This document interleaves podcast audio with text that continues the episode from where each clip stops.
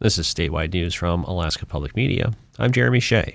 A woman was arrested in Nome last week for attempting to smuggle alcohol and illegal drugs to Savoonga, a village located on St. Lawrence Island in the Bering Sea. Savoonga is a dry community, which means it's illegal to possess and import alcohol.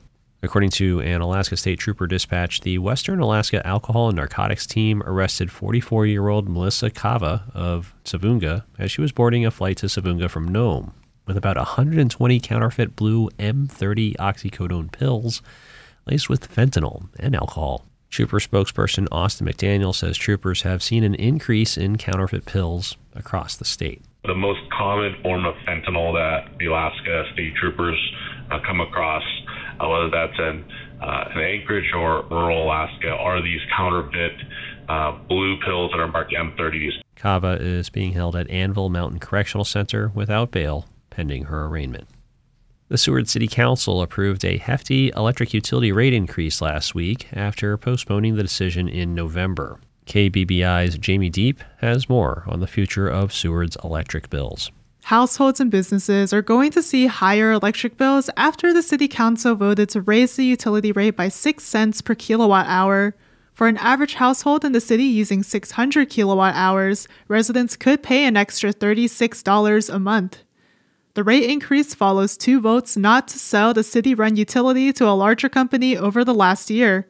Although the city warned of increased rates if the sale didn't go through, the votes never passed the 60% threshold to sell.